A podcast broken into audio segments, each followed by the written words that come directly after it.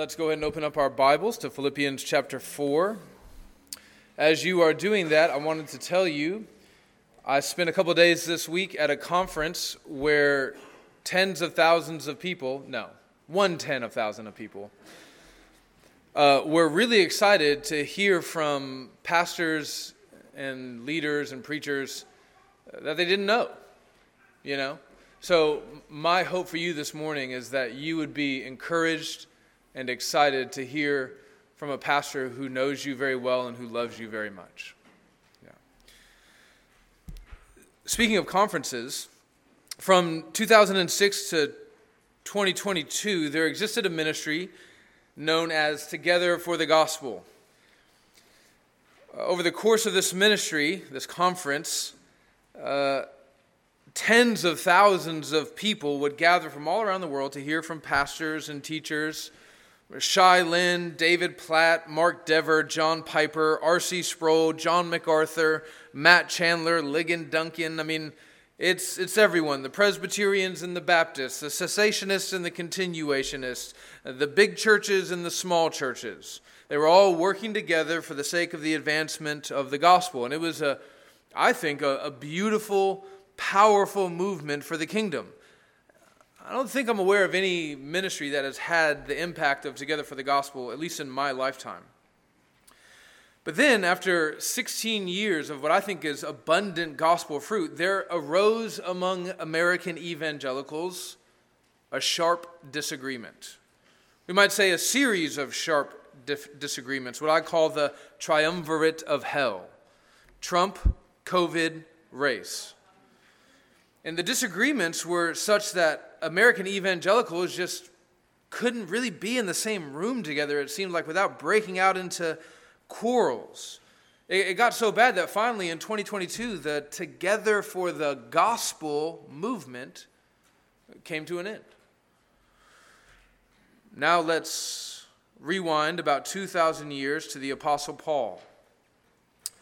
We know a lot about the Apostle Paul's life. He was a Pharisee, prior to his conversion. He was a persecutor of the church. He had a radical conversion experience wherein he received a direct ministry commission from the Lord Jesus himself. After that, he was a pastor, a church planter, a missionary to the Gentiles, often through the fiercest persecution and most significant forms of suffering.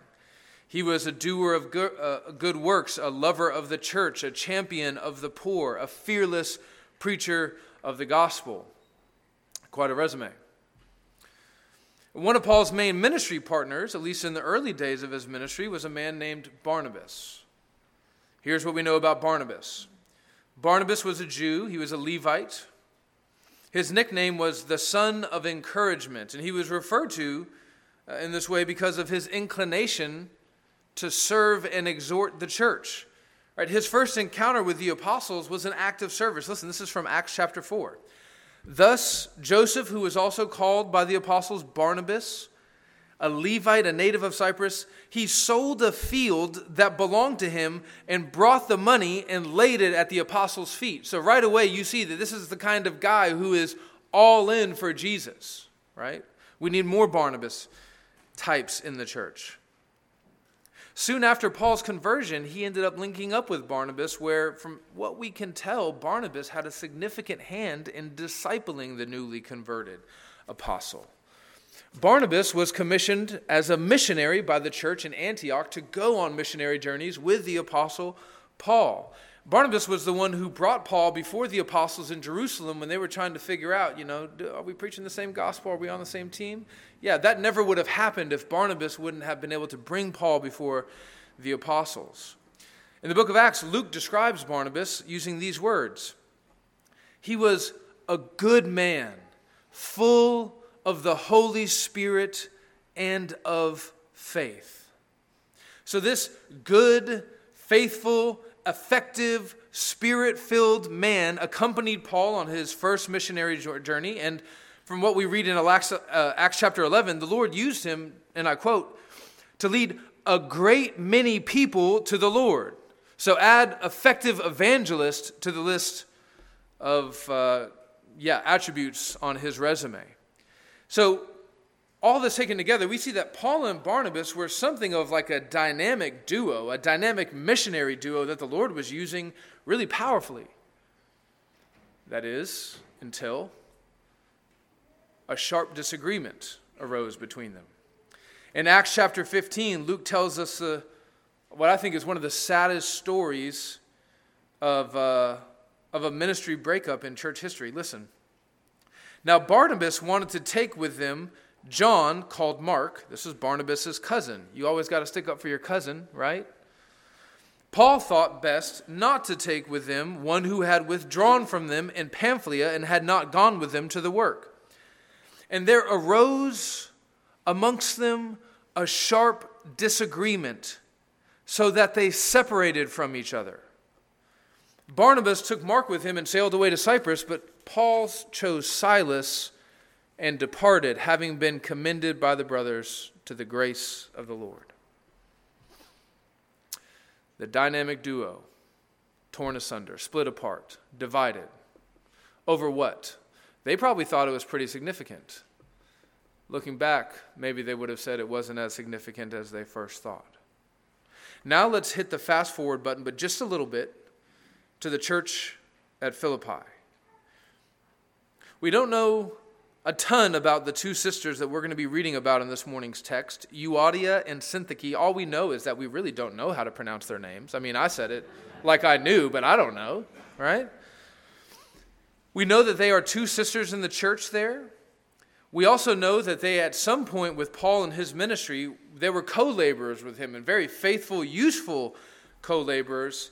And yet, it seems like by the time Paul is imprisoned and he's writing to the Philippian church, sometime between his missionary journeys and his imprisonment, there arose a sharp disagreement between these two sisters, these beloved co laborers in the gospel.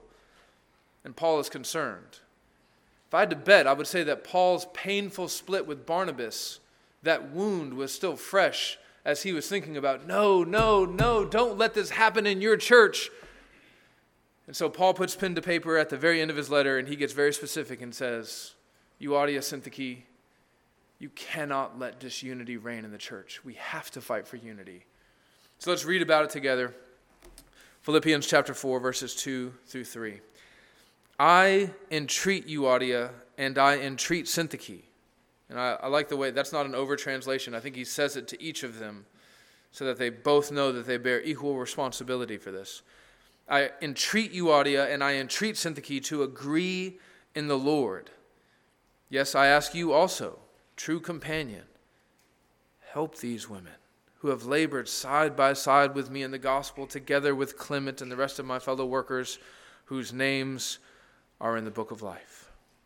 This is God's holy, inspired, inerrant, and infallible word, and there is no kind of challenge to unity in the church that we can face that God's word is not sufficient to address. Amen?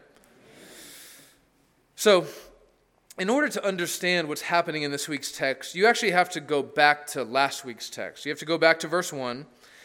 Last week in verse 1, Paul had an exhortation to the Philippians, and his exhortation was stand firm. You see that. He, he, he, Therefore, my brothers, the ones that I love, you're my joy, you're my crown. I love you, miss you, X's, O's, hugs and kisses, right? But then he says, stand firm, thus in the Lord. Now, in my sermon last week, uh, I, I, I, applied that exhortation in a very individualistic way. It was like, you know, Dom, you know, stand firm, Courtney, you know, stand firm. And that's true. At some level, all scripture should be applied to us as individuals. But what I want you to see this morning is that Paul's exhortation to the Philippians was actually more corporate than individual in nature. He's, when he says stand firm, stand firm, he's actually talking to the whole church, right? And in order to really understand that, you have to see that the only other time Paul uses the phrase stand firm in Philippians, he's, he also uses it corporately. Turn back, flip with me to Philippians chapter 1. Philippians chapter 1.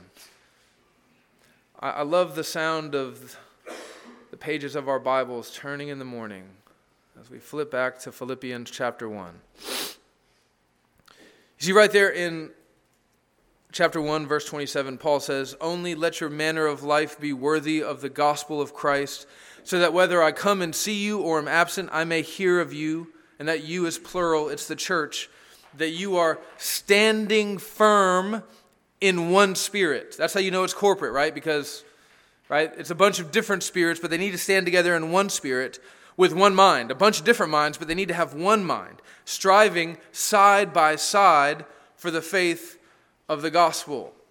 Okay, so, so in the same way that he was using stand firm corporately in chapter 1, he's using stand firm corporately here in chapter 2. He's exhorting the whole church that, they, that the only way that they can actually stand is if they stand unified.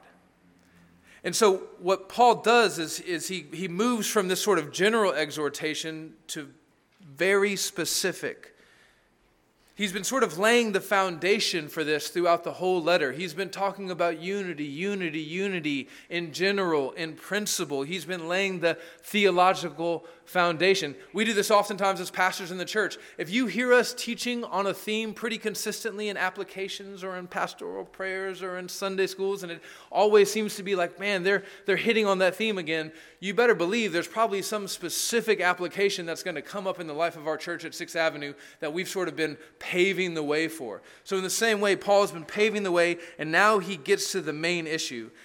I've heard that Euodia and Syntyche are not agreeing in the Lord, and that is going to affect your ability as a church to persevere, right?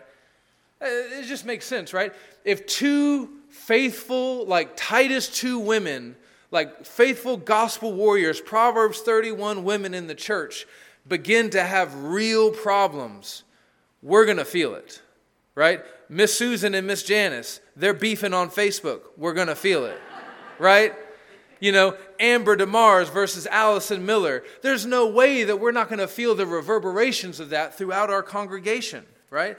If, if two sisters in the church and two men uh, in the church are, are quarreling with one another and there's no attempt to bring reconciliation to that, it can tear the whole church apart. And so, what does Paul do? Well, he writes to this true companion. Do you see that there? Go back to chapter 4. Flip back over there. In verse 3, he says, Yes, I ask you also, true companion, help these women. So, this, this true companion is a mediator in this dispute. Who is the true companion? I don't know. You know, we're not told. And, and maybe that's on purpose because the work of third party mediation between, you know, quarreling members of the church, it's not glamorous work, but it's very necessary work. And it's very important work. It's very glorious work because you're protecting the unity of the church. Now, before moving on, I just want to get out ahead of some potential naivete, ignorance, pride that might lead you to believe that what's happening here in Philippi between Euodia and Syntyche could never happen here at Sixth Avenue. It definitely could, right? Like, just, just don't let that be your mindset because that is our mindset, right? Like, whenever we hear about bad things happening, like cancer or terrorist attacks or natural disasters, we are on some level inclined to think, oh, well, it's not going to happen here. You know, oh, I hate to hear that their marriage is breaking up, you know, but my marriage is never going to have any issues. Right? It's never going to happen here until it does. You know, we're, we're, we're, oh, fascism, that's a European problem until the presidency of Woodrow Wilson. You know, terrorist attacks, did he just get political? You don't even know the history behind that. Don't worry about it. Terrorist attacks, you know, they don't happen on American soil until, that is, two airplanes fly into the Twin Towers. Or did they? See, now, no, we're not doing that. Okay. Now, the, the point is, is that it's easy for us to be caught off guard by the things that we believe can't happen to us. And then they do. And we are just absolutely shocked, taken aback. How we could have never seen this coming, except for that you could have. Because the reason why this is in the Bible is because every single church is going to face their own Euodia and Syntyche situation. Oh, the details won't be exactly the same, and the names are definitely going to be different, right? But, but the essence of it is something that we can all experience. Now, we can't change that, we can't stop that. Threats to the unity of the church, that's just part and parcel of being a church. The Lord, and His sovereign providence, will sort of determine when and where and how that happens. But what we can do is prepare ourselves to respond appropriately when that does happen. So, as your pastor, I'm asking you, pay attention this pay attention every morning, every Sunday morning, and pay attention this morning. Because I, and listen, this is just the way that Satan works, right? I'm preaching on unity. The, the book of Philippians has, in many ways, just been a book about unity. It's a book about a lot of things joy and persecution and perseverance but it's a, it's a book about unity and we have been hammering hammering hammering unity. If you don't think satan is going to try and come right behind this and test our resolve do a sort of check on knowledge to see if we've been paying attention and actually believing and internalizing what we've been i mean you're crazy. That's exactly the kind of thing that he's going to do.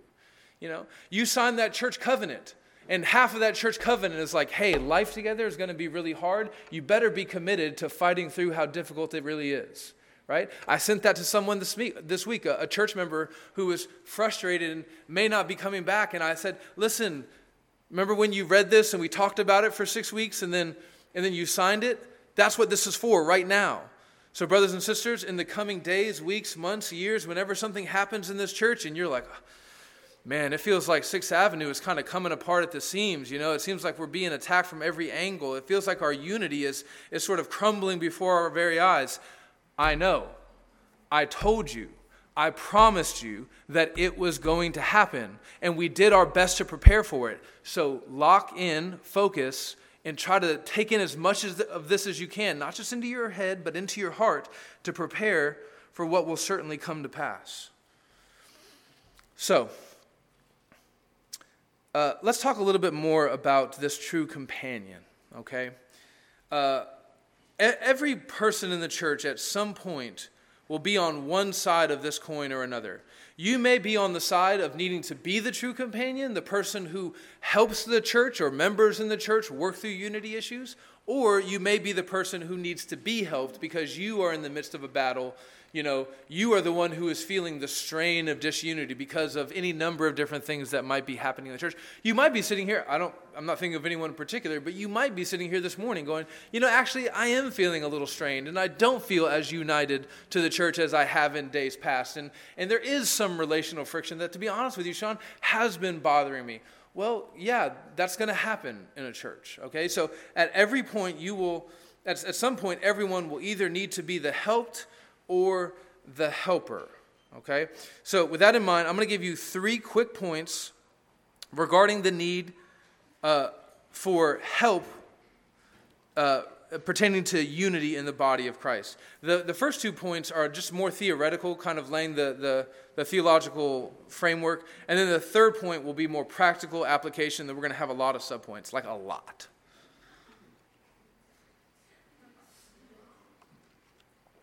Point number one sometimes we need help. Sometimes we're the ones who need help. You hear me, type A personalities? Sometimes we need help. And you probably need help more often than you realize, right? I remember uh, early on in um, my time at Sixth Avenue, Will Stevenson and I had a little bit of a flare up in our relationship. He was an intern, I was the new boss here. The church was really struggling.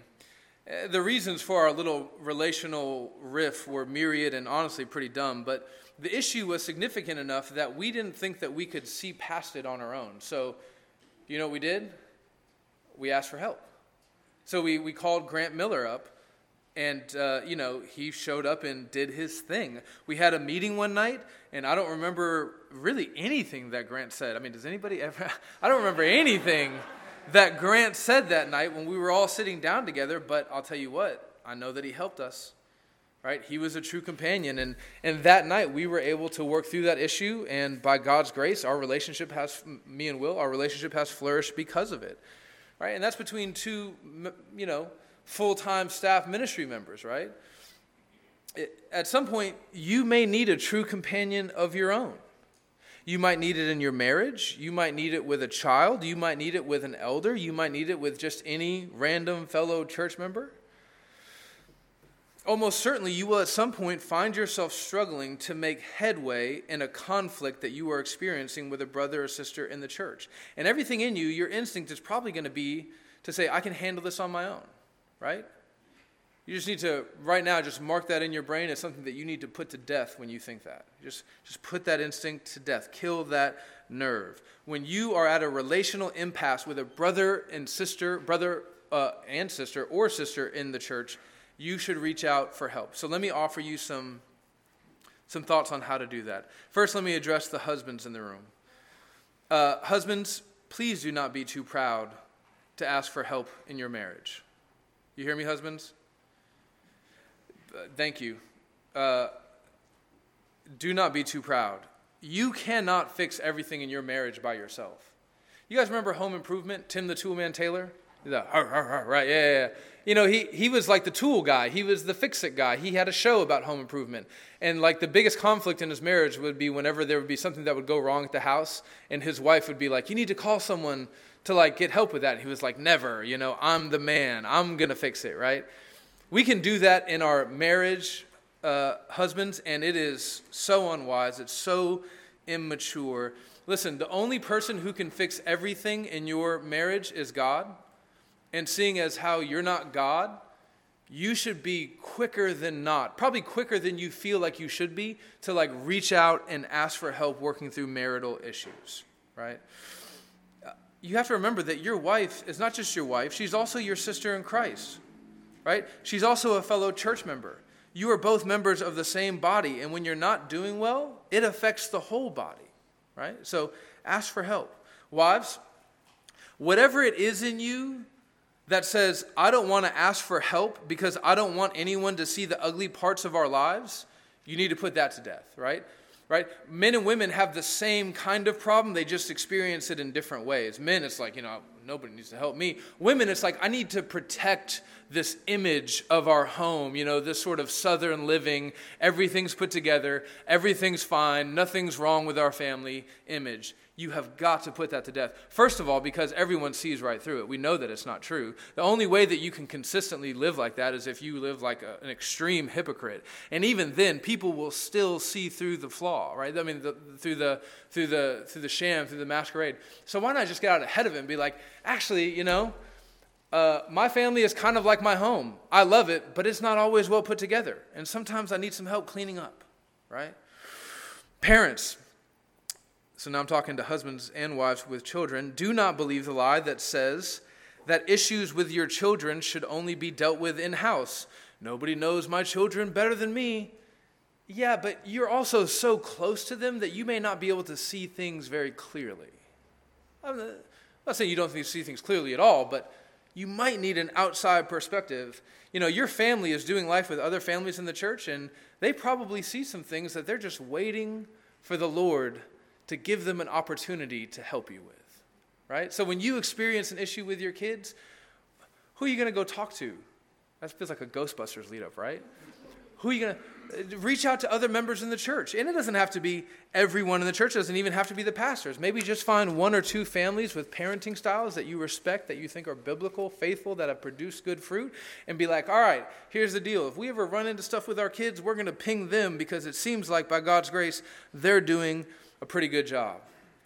And let me just also tell you, parents, you don't, God never designed for you to like, carry this parenting load by yourself, right? That's, that's a lie of modern, uh, you know, whatever it is, that this, this atomized age we're living in, right? Family units are supposed to come together into communities, and then families work together to raise their children in community. Christ wants you to receive all the help you can in raising up your children. So I pray that Sixth Avenue would be the kind of place that is marked by that. To church members, you should know that it is perfectly acceptable and encouraged to ask for mediation when you have an issue with another church member. Right? You can reach out to an elder if you need to. You can reach out to someone else in the church. Having said that, you should, of course, try to follow the biblical pattern of Matthew 18. It's designed by Jesus that way for a reason, right?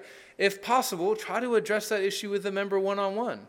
If that doesn't work, expand the circle a little bit. Try to just bring one other person into it, right? If that doesn't go well, maybe bring a couple more people into it. But always try to start with the smallest possible concentric circle and then work your way out from there. But don't hesitate to reach out and ask for help. And, and let me tell you, uh, I am confident, brother. Uh, turn to Romans 15. I'm probably going to reference this verse more than once. um, which is okay because to repeat myself is no problem for me and it's safe for you. Romans 15.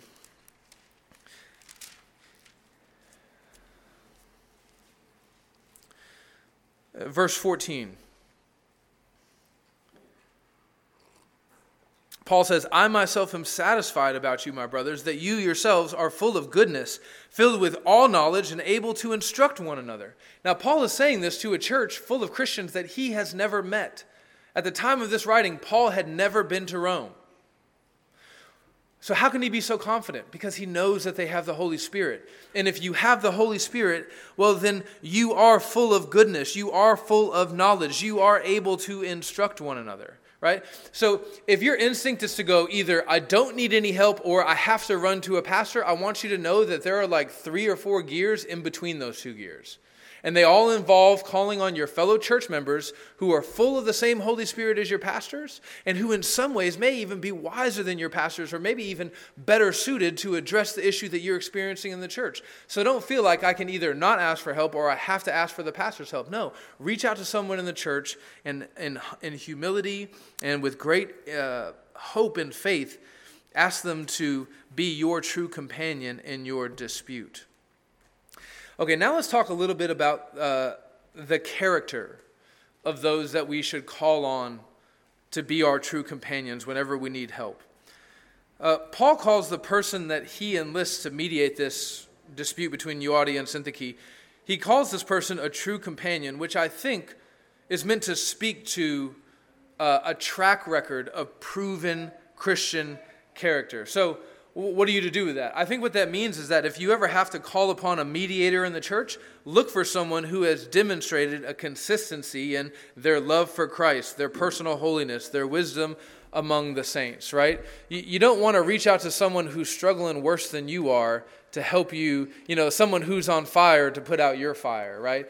That doesn't mean that someone has to have it all perfectly together, but it does mean that if someone is going to come in and mediate a pretty tricky, thorny dispute, you need to trust that they have the Christian character and wisdom to be able to handle that well. Honestly, one of the kind of gears between pastor and just you doing it by yourself is deacons. That's like if if don't ask for help is gear one, and I know a lot about cars, so this is going to be good. Is gear one, and going to the elders is gear five. Uh, asking for help from a deacon is like gear four. Guys, the deacons are not just like the facility the facilities administrators. You know, they're not just the ones who organize like church cleaning days. Deacons have to be spirit-filled, qualified leaders in the church because they're most often employed, or at least they should be, to help preserve the unity of the church. Right? I wouldn't be surprised, and this is speculation, Paul doesn't say, but I wouldn't be surprised if this true companion was a deacon at Philippi. So, deacons, raise your hand. Ben, where's Tim? Gospel serving again. Dang, this guy can't stop him from serving the body, right? Yes, reach out to them. I, I, I mean, they wouldn't be deacons in this church if they were just not full of all of the things that they need to be full of in order to help you work through these issues. Now, word of caution. Uh, you may be tempted to, not even intentionally, enlist someone that will like champion your side of a dispute, right?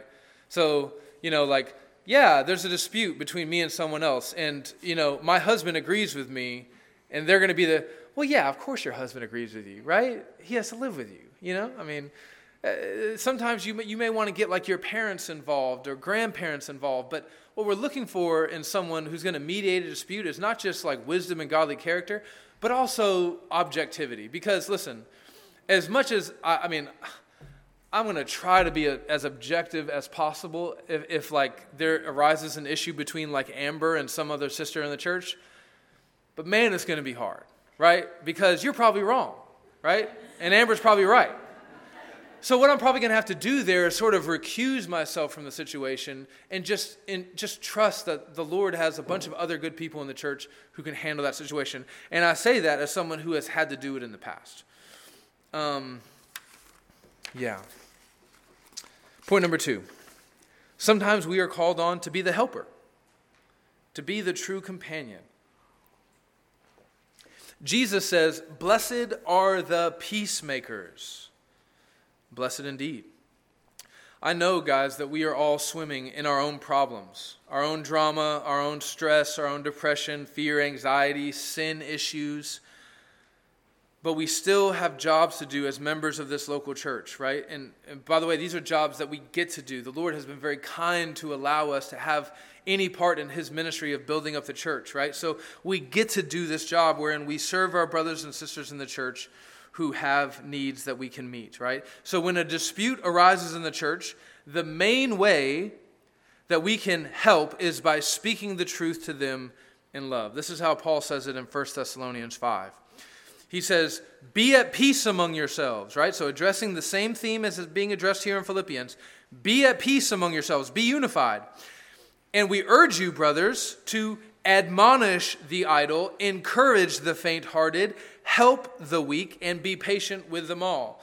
So these are three different kinds of sheep in the church that could be disturbing the peace, right? The idle, the faint hearted, the weak. And Paul says, here's how you minister to them you speak to them, right? Not just your words, your words are kind of worthless. You speak the words of Christ, you speak the words of wisdom, the words of the Bible. You admonish them with Scripture, you encourage them with Scripture, you help them with Scripture. And the, the key phrase right there at the end of that verse is, and he says, Be patient with them all. I hope you have that as a category.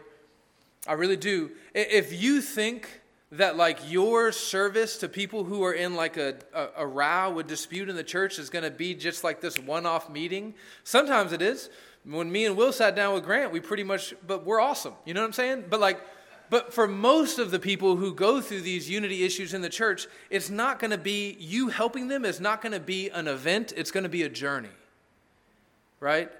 That's why it requires patience. It's going to require patience as you sit down and like talk for two or three hours. You're like, you're like, you know, the alarm's going to go off at 5.30 and it's 11.30 and all you're thinking is I want, I want to be at home. And you need patience in that moment but you also need patience when at the end of the night as really the issue hasn't been resolved you say okay let's meet again on saturday. Right you need patience as even if it does resolve, the way things tend to work is they have cycles and then peace and then cycles, and you go, hey, let me just tell you, I'm glad that we've got peace on this, but you should know that, that like, if this comes up again, it's okay. Let's just come back and talk about it together again.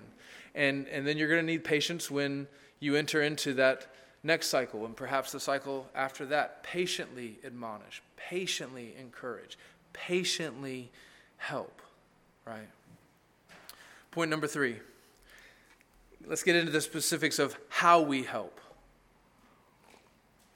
Here in point three, I basically just want to offer you six characteristics of a good gospel appeal for unity, because that's what the true companion is doing, right? Paul says, flip back over to Philippians chapter 4. I don't hear anybody flipping. Are we flipping? All right, all these electronic Bibles, huh? Support your pastor and just flick the pages of your Bible so I can hear the sound. There we go. Right? I ask you also, true companion, help these women. Right? So what he's saying is like, I'm making the appeal, but I'm making the appeal through you. I need you to get involved. Right? So here are six aspects, six characteristics of what it looks like to be a true companion, to make a good gospel appeal. First, the first aspect of a good gospel appeal is that it is an appeal to love. A good gospel appeal is an appeal to love. You can see this uh, in verse 2. I entreat Euodia and I entreat Syntyche to agree in the Lord. The word that's used here, translated in the English Bible that you have, is entreat. Paul says, I entreat you to reconciliation.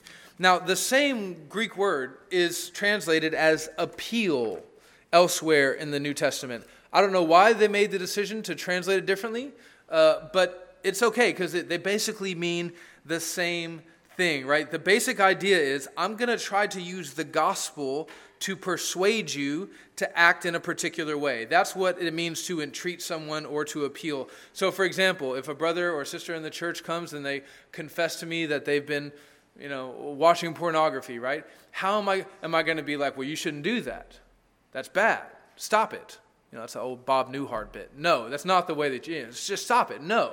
We're, what are we going to do? We're going to try to persuade them by holding forth the gospel and letting the gospel do the work of ministering to them, right? Shaping their ethical per, uh, behavior, right? So it's very important that we understand that an appeal does not stand over the Christian and say, do this or else. No, a gospel appeal comes alongside the Christian and it says, in light of the gospel that we both believe, I want to exhort you to gospel faithfulness. You can see this in the book of Philemon, right? So in Philemon, uh, Paul is addressing the issue of Onesimus and Philemon owning, you know, one owns the other. And, and this is what it says Accordingly, though I am bold enough in Christ to command you to do what is required, which is to release him, he's your brother in Christ, he shouldn't be your slave. Right? And I could command you to do it, yet for love's sake, I prefer to appeal to you. And that word translated as appeal, it's the same word in Greek as entreat there in Philippians, right? So I entreat you, I appeal to you. I, Paul, and then he says this, right? Tugging on the heartstrings. I, Paul, an old man right? Now, uh, Mike Phillips, you've said that before, right? When you're just, oh, you know, Mike, an old man, right? I, I appeal to you. And now, by the way, on top of being old, a prisoner, right? A prisoner for Jesus Christ. I appeal to you for my child Onesimus, whose father I became in my imprisonment, right? What do we see here? Paul is making an appeal to Philemon based on the gospel. He says, Philemon, listen, you're a Christian. I'm a Christian. We both read this same book. We both know that you having Onesimus as a slave is not okay. Now, listen, I'm, I'm, I'm Paul. You know what I'm saying? I'm the apostle. I could command you to do this, but I don't want to have to do that. What I want to do is just for both of us to look at the same gospel and to agree about what the best thing to do is. But look at, he says, for love's sake, I prefer. Listen, the essence of, of, of true relational unity is it, whatever we do, we have to be doing it willingly. Right? Or we should aspire to be doing it willingly. If, if you have to force your spouse to give you a kiss, it just it steals all the joy, right? If I have to shame you into being at church on Sunday morning, something's wrong here, right? If I have to use anything other than an appeal to our shared love, then, then something is not right here. And by the way, you've probably been a member of a church like that where every ethical imperative is born not of love, but of guilt and shame. But just, that's just not the way that the Lord ministers to us, right? Okay, so you come back to Philippians chapter 4, right? Paul is making an appeal in love, right? He's appealing to you, audience, and He's saying, listen, sisters, I know that you love Jesus, and I know that you love the gospel, and I know that you love me, and I know that you love one another. So you have to find some way to get through this, to get past this, to reconcile. Don't be surprised if I'm ever counseling you in a relational thing, and that's basically what I do. I just right off the rip, and I'm like, hey, do you guys love each other? Right? Well, let's start there. Because if we can't start there, then there's really not hope for anything else after that. Do you both love Jesus? Do you both love the gospel? Do you both love the church? More than that, he says to his true companion, You know that these women love each other, right? You see that. Look at uh, verse 3 again. Yes, I ask you also, true companion, help these women who have labored side by side with me in the gospel, together with Clement and the rest of my fellow workers, right? Why do you go out and labor for the gospel, right? Why do you go out and put your life on the line? You do it out of love, right? So he's saying, uh, true companion, help them by appealing to that. Okay, now turn to Philippians chapter 2. Just flip back maybe one page in your Bibles. I just want to show you this one more time. This is when Paul is just laying the general theological framework before he gets specific, but he says the same thing. He says, Philippians chapter 2, verse 2 Complete my joy by being of the same mind, that's being unified, having the same love, right? An appeal to unity that is grounded in love. Listen, this is what relationships look like sometimes in a fallen world. Two people who may love each other very much enter into a conflict and forget that they love each other, right? They forget that they love each other. They forget that they are on the same team. They forget that they're headed to the same destination. They forget that they worship the same God. And one of the key characteristics of doing good gospel appeal is to point that love out. Don't let them forget it. Hold it before their face and then do all these other ones. Number two, subpoint two. The second aspect of a good gospel appeal to unity is that we should appeal to joy. We should appeal to joy. You, we can stay right there in Philippians chapter 2, verse 2. Paul says, Complete my joy by being of the same mind. Right? So we talked about this back in chapter 2, but we'll, we'll repeat it again. In chapter 2, Paul is not afraid to appeal to them on the basis of his own joy, right? Members of Sixth Avenue, you should want your pastors to labor over you in joy. You should not want your pastors to labor over you in exhaustion. You should not want your pastors to labor over you in frustration. You should not want your pastors to labor over you with bitterness. You should want your pastors to labor over you in joy. And there's a way in which you can add to that or subtract from it. Listen to Hebrews 13. Paul says, Obey your leaders and to submit to them, for they are keeping watch over your souls as those who will have to give an account. Let them do this with joy and not with groaning, for that would be of no advantage to you. Okay? Now, this is right. He's, he says you should obey them. That will make them joyful. Obey them in all things. No, we're not perfect. Insofar as they are pointing you in the way of Christ, you should be following them in the way of, the, of Christ. And if all the members of the church are doing that, that brings joy to your pastor. But if, if we are like eating one another up, biting and devouring one another, if there's petty quarreling and squabbling and fighting over things that eh, at, at the end of the day, when we get to eternity, we're going to look back and we're like, that was stupid, it didn't matter, your pastors will not labor over you in joy. So if you are helping a reconciliation issue in the church, don't feel like you can't point to your pastors and be like, look how hard you're making their life. That's biblical you have any questions about that, I could ramble on, but let's move on to subpoint number three. A third aspect of a gospel appeal to unity is that it should appeal to the unity that already exists. Turn with me to Ephesians chapter 4. Galatians, Ephesians, just a one book back from Philippians. Once again, not hearing many Bible pages turning, assuming they are. Bible apps are opening. Ephesians chapter 4, verses 1 through 3. I, therefore, a prisoner for the Lord, urge you to walk in a manner worthy of the calling to which you have been called. Basically, live like the gospel is true, okay? With all humility and gentleness, with patience, bearing with one another in love, eager to maintain the unity of the Spirit in the bond of peace.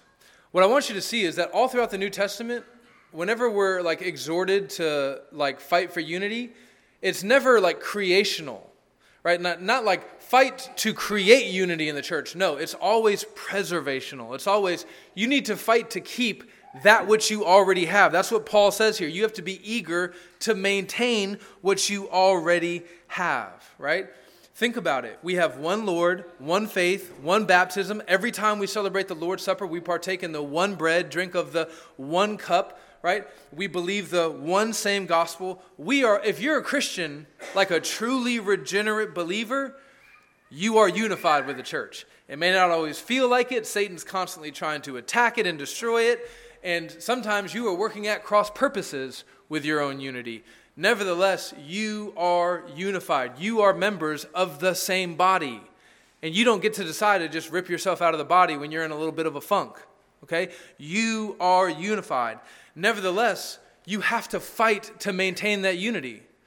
Well, I thought you said we're unified and God's sovereign over that. Yes, He is, but He sovereignly ordains the means as well as the ends. And the mean that He ordains to preserve the unity that He has created in the church is you working hard to keep it.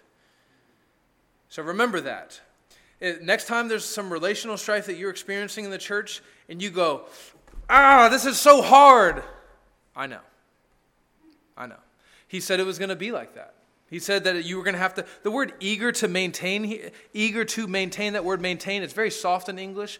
In the Greek, it's more like what a wrestler does, right? It's, some, it's like fighting, right? Like you have to fight to maintain the. So that's what a, a good gospel appeal does. It says, hey, I know that this is really hard, but you have got to fight to maintain the unity of the church. The fourth aspect of a good gospel appeal to unity is that it appeals to Christ himself, who is not divided, right? Notice the contrast between verses 2 and, and, and the verse 2 and verse 3 in Philippians. Flip back over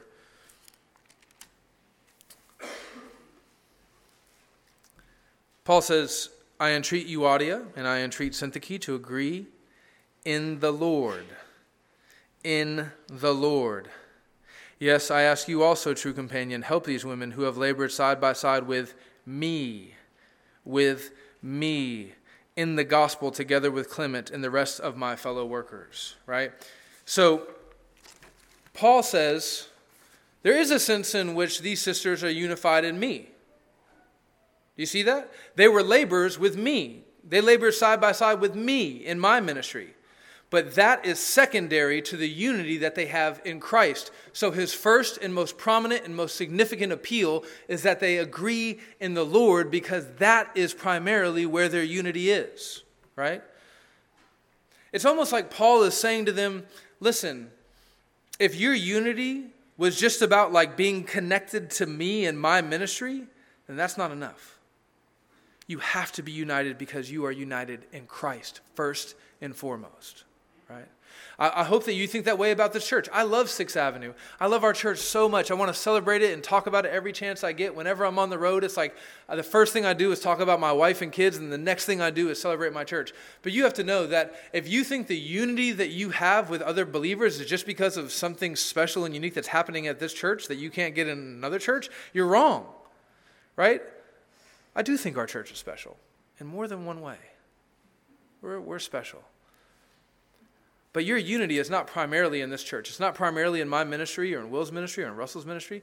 Your unity with other believers is primarily in the Lord Jesus, right? Which means that you have more unity with a believer in China that you've never met. You don't speak the same language, you're not from the same culture, you don't have the same, you know, ethnic distinctives. Uh, you have more unity with that person than like a member of your family that you love dearly and you see two or three times a week. Right? What that means is that you have more unity with a believer at insert name of kind of squishy church down the road where you wouldn't agree on maybe everything that they believe and everything that they do you still have more, if they're real Christians and that's a true gospel church, you have more unity with them than you do your mother or your father if they're unbelievers. You have more unity with them than your children if your children are unbelievers. It may not seem like it now, but from the perspective of eternity, trust me, you will see quite clearly the unity that you have with them because of the gospel. The fifth uh, aspect of a, a good gospel appeal to unity is that we should appeal to God's glory. Turn back with me to Romans 15.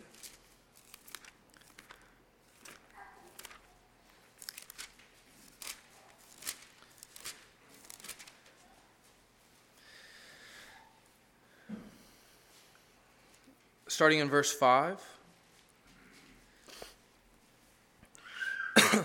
May the God of endurance and encouragement grant you to live in such harmony with one another. That's the language of unity, harmony with one another, in accord with Christ Jesus. And there, there you see the foundation. Our unity is in Christ. That together you may with one voice glorify the God and Father of our Lord Jesus Christ. If you are trying to help someone work through a unity issue, feel free to come to this verse and be like, Your disunity is detracting from the glory of God in the church right? It is when a bunch of people who should not be in the same room, who should not be having one voice, come together in the same room with one voice in a way that doesn't make sense at all to the world, but makes a ton of sense to heaven. When we all come together, all of us who are quite disparate in every way, come together in unity and we glorify God with our voices. When that happens, God is glorified. When it doesn't happen, when churches split and tear apart and crumble, is God going to get the glory in the end? Yes, of course, God is going to get the glory in the end. But you don't want to be part of the muffling of God's glory in the church, right? By destroying and tearing apart the foundations of unity. I think I've used this illustration before, but I only have like three illustrations, so I just got to keep reusing them. So I'm going to reuse this one as well.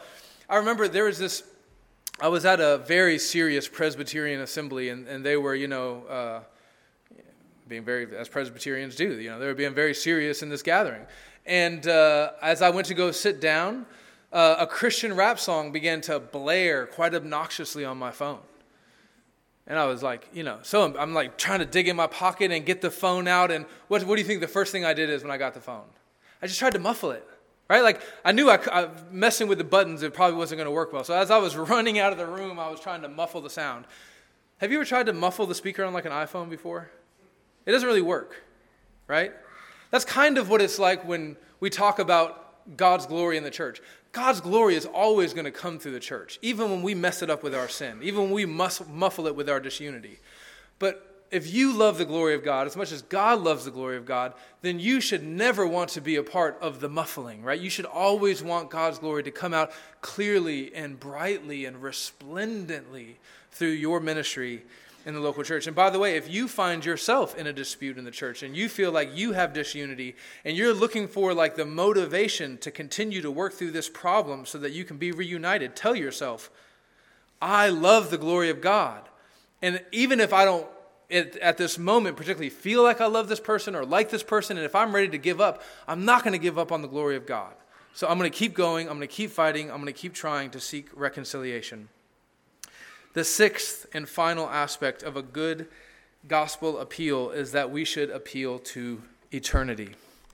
Look at verse 3. Go back to Philippians 4. We are flipping around a lot today. Go back to Philippians chapter 4.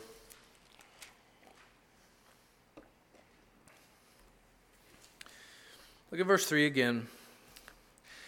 Yes, I ask you also, true companion, help these women who have labored side by side with me in the gospel, together with Clement and the rest of my fellow workers, whose names are in the book of life. Guys, what that means is that Euodia and Syntyche are like really saved, right? Their names are written in the Lamb's book of life. And by the way, all the names put into that book of life were put there before the foundations of the world, right? Paul points to that and he says, Guys, you have to get along.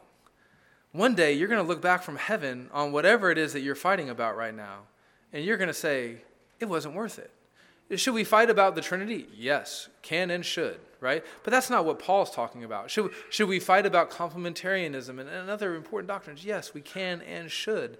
But that, I don't think that's what Paul is talking about here. Right? He's talking about things that, that they're just, at the end of the day, silly, not worth tearing the church apart over right? Just think about it. Euodia and Syntyche, right now, like at this very moment, are in heaven together. They're gathered around the throne. Now, I don't know, your eschatology might say that they're still asleep, but you get the point, right? Like, eh, eh, in the blink of an eye, right? Gathered around the throne crying out, Holy, holy, holy, worthy is the Lamb who was slain, right? Just giving 10,000 hosannas to, to Christ who saved them. And, and as they're gathered around the throne there together, they're looking back and going, Yeah, the Lord, the Lord used it, and uh, we went through it for a reason, but man, it was stupid, right? Paul encourages us to have that perspective. And I think we would do well to remember that in the life of our church, brothers and sisters. One day we will all be gathered around the throne together and a lot of the stuff that we think is worth fighting about, really, we'll see, isn't worth fighting about at all. Uh, John Newton, the writer of maybe the most famous hymn of all time, Amazing Grace, he says it like this when he's writing to another younger pastor dealing with a, a quarrel, a theological quarrel. He says, Before you set pen to paper against your Christian opponent, opponent and, and by the way, that's Christian opponent, not heretical opponent, opponent not someone preaching the, the gospel of Mormonism or salvation by works, right? A, a, a person who is truly repentant, believing in the one true gospel, okay?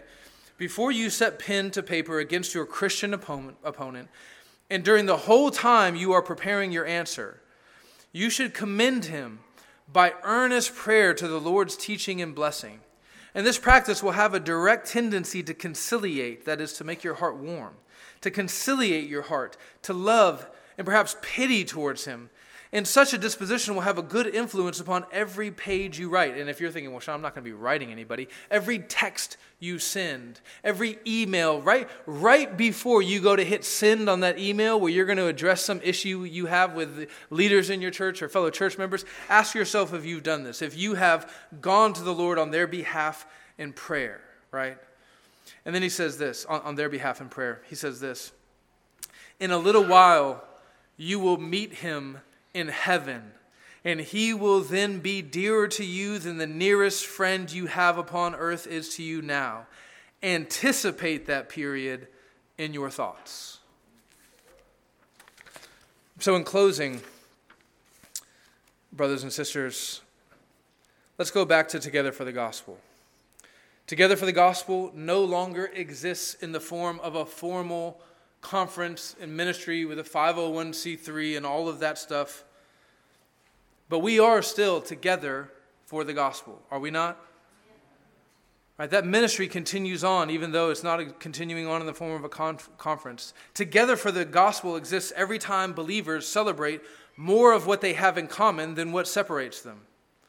It exists every month when the Healthy Church Collective, which is a group of uh, about 40 like minded pastors in the area, gathers in our basement for mutual strengthening and encouragement in the ministry, despite our many differences. Oh, you baptize at 8, we wait till 18. And yet somehow we still come together and have that unity.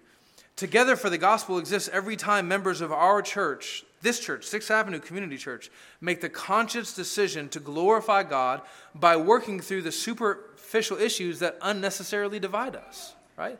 And listen, it's one of the joys of my pastorate. It's never fun to go through it, but I've been through a lot of those issues with you guys, and I've seen a ton of grace, right? I'm so glad that I get to preach this sermon not as someone who is frustrated and, and hoping to compel you to get on board with this vision, but as a pastor who has seen that our church is shaped by this vision, is obedient to this vision, rejoices in this vision. As a pastor who has seen the fruit of this vision lived out carefully and faithfully in our church. You have to remember, brothers and sisters, that all of this unity talk, reconciliation talk, it all flows up out of the gospel, right? The only way that you can seek unity and reconciliation in the church is when you recognize that at one point you were disunified from God by your sin, right? You, that is to say, you were separated from God by your sin. Not an accidental sin, not an oopsie daisy, a willfully chosen, abhorrent, egregious sin against the God of the universe who made you, who loves you. You chose to rebel against him, to turn your back on him, to disregard his love, to disregard his law, to disregard his ways, and you were separated from him. And he could have just said, Well, you know, whatever. you don't want what I got? I don't need you, right? I'm not going to beg you to come back to me. I'm not going to sacrifice to go get you. That is not the gospel that we believe. The gospel that we believe says that even though God was the offended party, even though he was the one who was sinned against, and by the way, the sin that he the sin that we committed against God is infinitely worse than any sin we can commit against one another, right? Even though he was the one who was sinned, sinned against, he went to the greatest lengths to reconcile us and to be reconciled with us, right? He gave up his only son. His glorious, beautiful, perfectly loving son. He gave him up to a brutal, painful, shameful death on a cross. Why? Because that's what love demands, right? And he glorified himself as he did that, as he called us back to himself. Did he not glorify himself? If you're a real Christian, what's the first thing that you said once you realized that you were a sinner and that God had saved you by His grace and His grace alone? I think the first thing, even if you didn't say it with your lips, that you said in your heart was, Praise God. Thank you, God. I give you all the glory, Lord. Thank you. I don't deserve this. I don't know why I have it, but I do have it, and so I give you the glory. It's only when this lives deep down in your bones that you understand that this is this is the story, like the true story that you are participating in. Only when you understand that can you then begin to have any hope of seeking unity and reconciliation in the church. If you want to know why so many churches are rent asunder by disunity, is because they are full of unregenerate members. They are full of people who do not believe this gospel, who have not been changed by this gospel, who, when they look at an issue of reconciliation, they go, Nah, I don't, you, you come to me. Not going to you. You come to me. You're the one who sinned against me. Only a person who has never experienced the, the free love and grace of God could ever talk like that. At our worst, we do that, do we not? At our worst. I can't tell you how many times in, in my marriage I've known, I've preached it to myself. I've been mad. And I've been like, Sean, you're the priest of the household. You have to initiate reconciliation. Even when I feel like I was sinned against, which doesn't happen often, right? When I feel like I'm the one who sinned against, right? And I go, no, enough is enough. This time she has to come to me. She has to start the reconciliation process. Even as I say that in my heart, there's another voice saying to me in my heart, you know that that's not the way it works. You know that the gospel demands more of you. You know that you need to be the one to image Christ and go to her and seek the reconciliation. Our only hope to be the kind of church that stands firm in unity and does the kinds of things that we're looking at in the Bible today is if we are first and foremost gospel people. And if you're here today and you don't know Christ, I do want you to know that you are separated from God. But I also want you to know that He loves you and He has gone to great lengths to bring you back home. And by the way, that home is filled with brothers and sisters, and we're going to be together forever. And so, if you want to be a part of a, a, truly glorious, amazing, happy family, I want you to know that, that Christ is inviting you to that family today, if only you will repent and believe. Romans chapter 5, verses 5 and 6. The God of endurance and encouragement, may he grant you to live in such harmony with one another in accord with Christ Jesus, that together you may with one voice glorify the God and Father of our Lord Jesus Christ. May that be true of us. Let's pray. Lord Jesus, uh, we need your help to do these impossible things that you command of us in your word, and we rejoice to know that we have that help. Help us to glorify you as we live our lives together uh, this week and every week until you come back and take us home. We pray this in your Son's holy, glorious, beautiful name. Amen.